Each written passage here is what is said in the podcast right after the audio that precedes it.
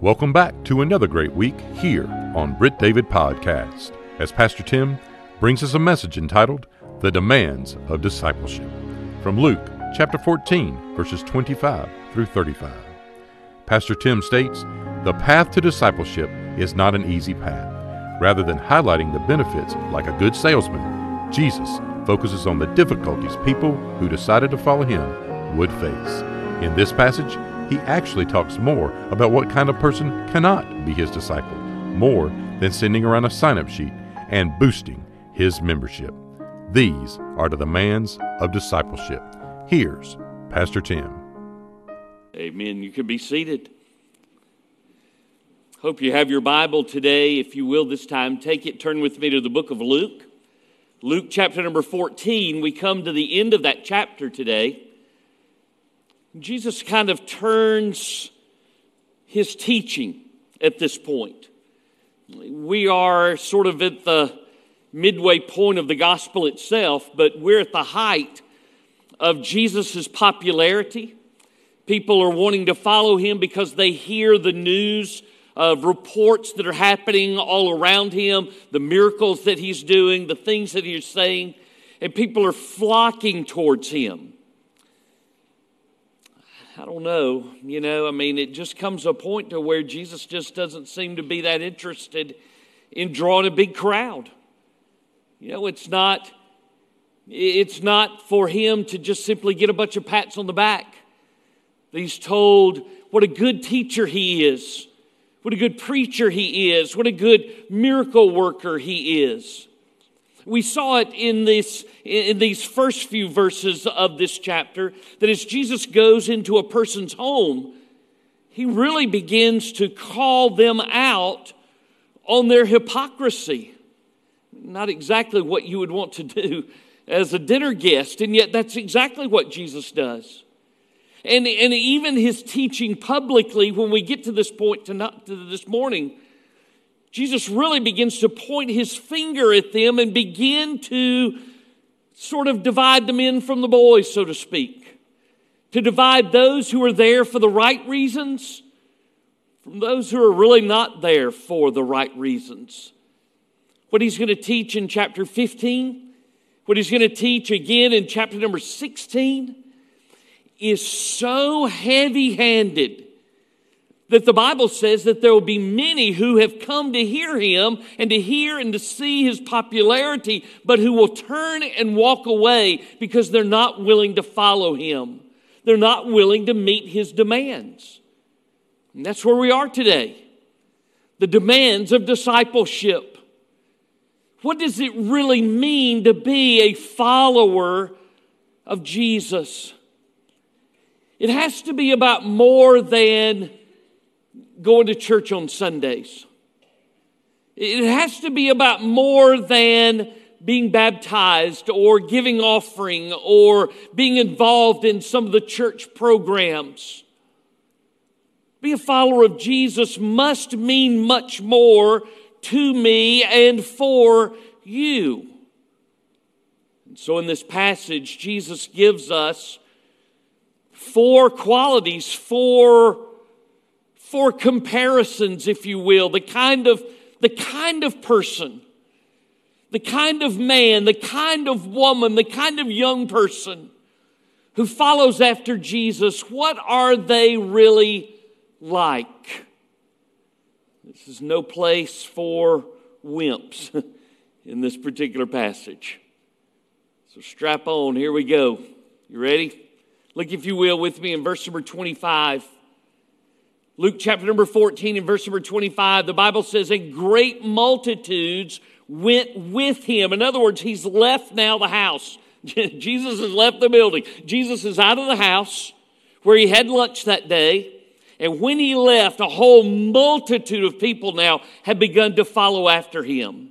And it is to them that the Bible says that he turned and he said to them, Notice this first thing that he says in verse 26 if anyone comes after me, by the way, let's stop there for a moment. Who gets to follow Jesus? Is it just the Baptist? No, it's anybody. Is it just the American? No. It's anybody.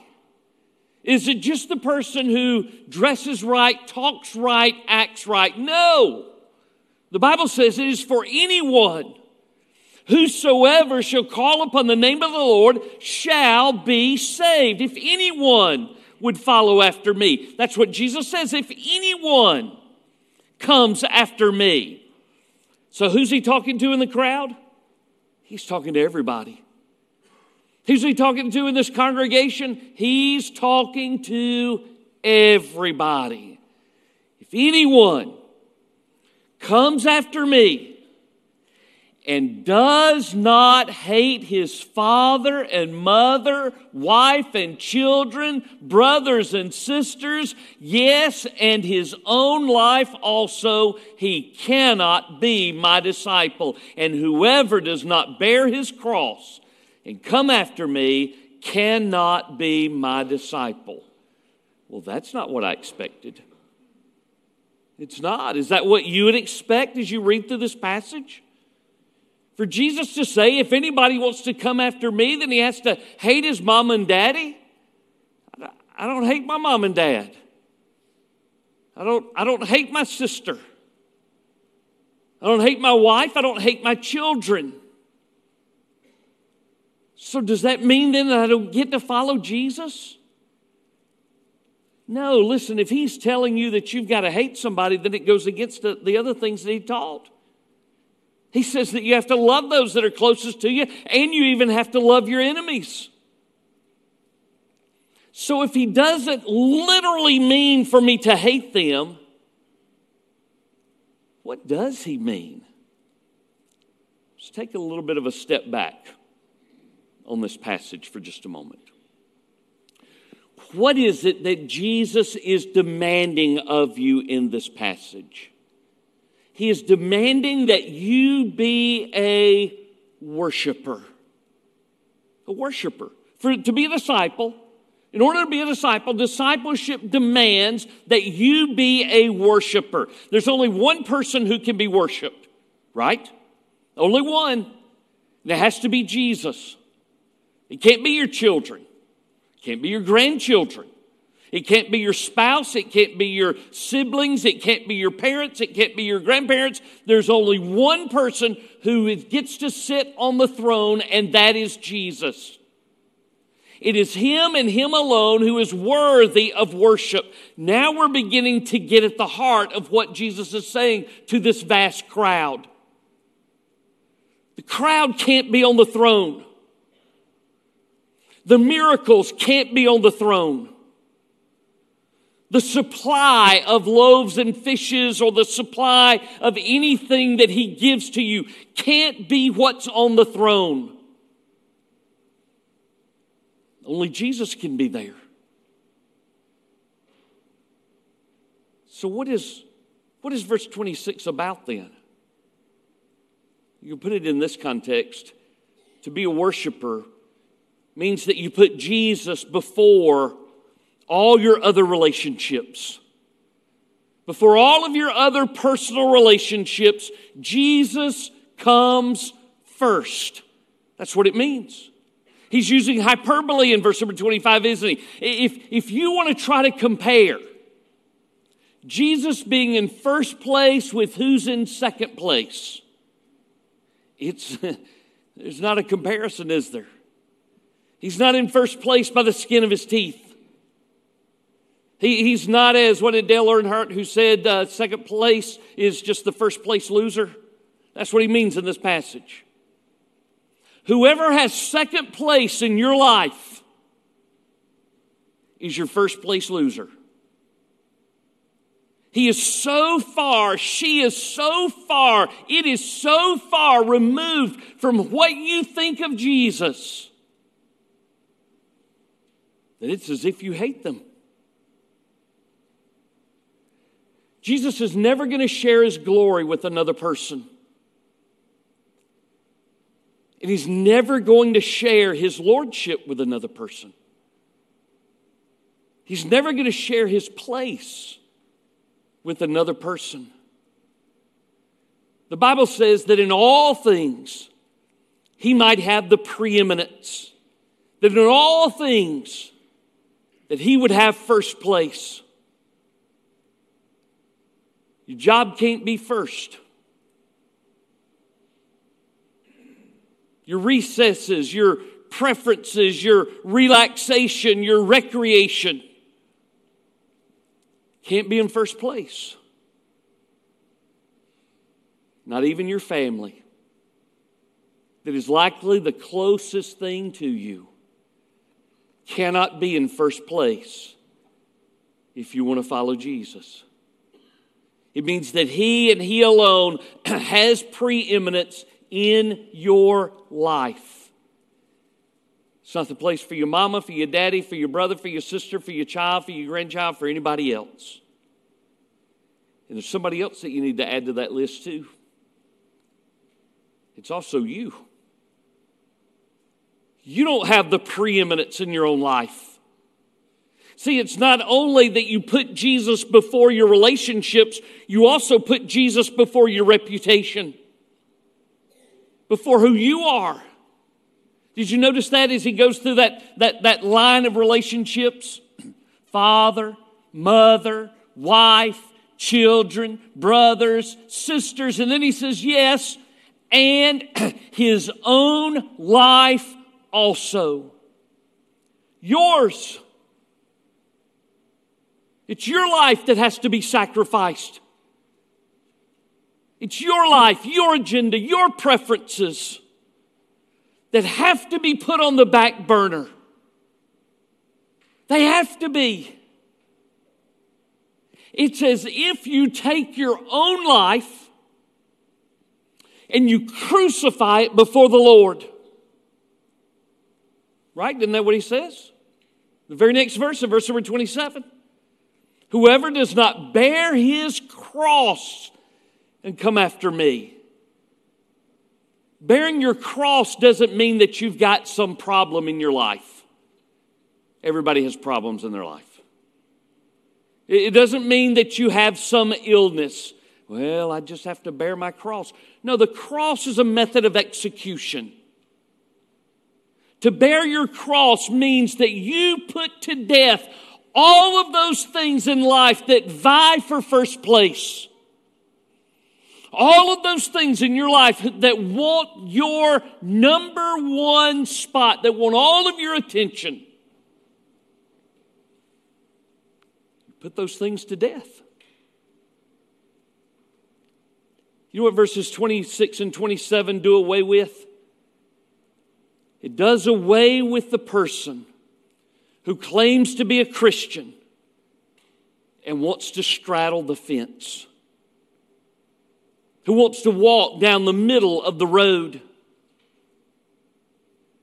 Joshua said, Choose this day whom you will serve. As for me and my house, we will serve the Lord. Choose. Choose today. Who will be your master? Who will be your boss? Who will be the one that you worship today? The Lord Jesus? Or anybody or anything else? A.W. Tozer was asked what he thought this verse meant by taking up your cross and following after Jesus. A.W. Tozer gave three answers. He said, A man who is crucified is only facing one direction. I never really thought about that before. He's only facing one direction when he's crucified. He's not looking around and he's not looking behind. What direction are you facing? Secondly, he said, A man who is crucified is not going back. He's not going back. If you choose to make Jesus your master, your Lord, your boss, there is, as we sing sometimes, Sean, no turning back, no turning back. Jesus said, The person who puts his hand to the plow And looking back is not fit for the kingdom of God. Why? Because you can't draw straight lines when you look that way. If it only looks in one direction, a man who's crucified is not going back. And thirdly, a man who is crucified has no further plans of his own. Would you give up everything for Jesus? Truth of the matter is, is that the majority of people will not. That's why you see crowds following him out of the house. But then you'll see a bigger crowd that leaves him rather than stay with him. That's a hard ask, isn't it? It's a hard thing to ask. Forsake all and follow after me.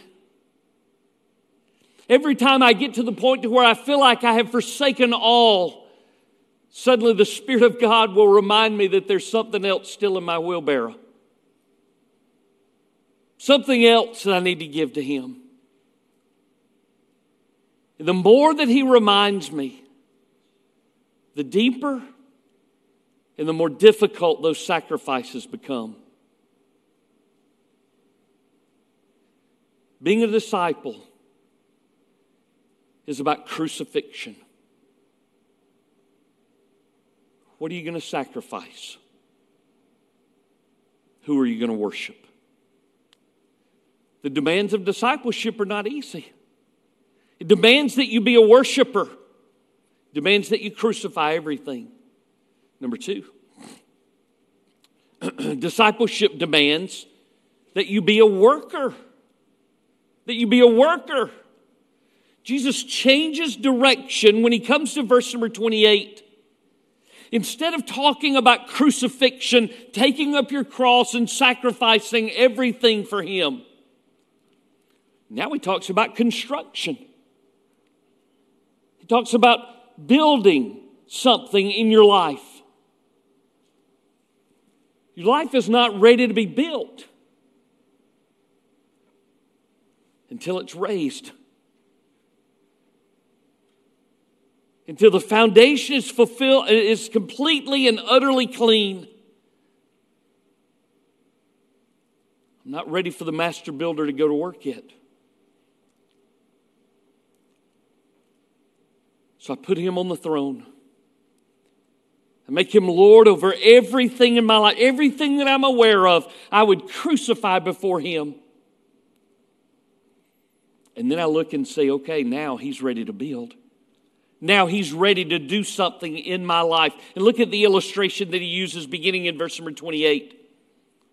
For which of you, intending to build a tower, does not sit down first and count the cost, whether he has enough to finish, lest after he has laid the foundation, is not able to finish it, and all who see it begin to mock him, saying, This man began to build and was not able to finish.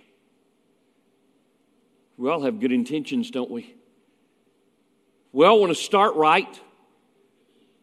We want God to do something unique and spectacular and wonderful in our life. And so we come to the point of saying, okay, God, I yield everything to you.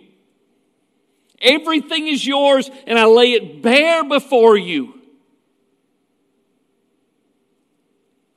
Now what? Now, I mean, is, is that all? Do you want your life to look like a, a hurricane or tornado ravaged area where there once stood a house and now there's simply a slab? What does God want to build in your life and with your life?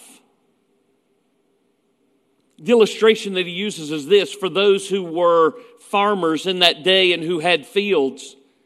They would erect a tower right in the center of that field, a tower that was tall enough so that they might be able to see over all of their land. They may be able to see when predators like wolves come in. They may be able to see when bandits come in. They may be able to see when a fire breaks out. Or if someone gets lost in the field, they can find them. They can tell when the harvest is ready and when certain areas need water. They can tell all of those things because of their vantage point. They build a tower so that they might see. The tower that God builds in your life is His own presence. It's the presence of His Holy Spirit who comes in. From there, He can see if there's a point of danger, maybe a fire. From there, He can see if there's an area of your life that needs watering. From there in your life, He can see the, the bandits and the predators that come your way.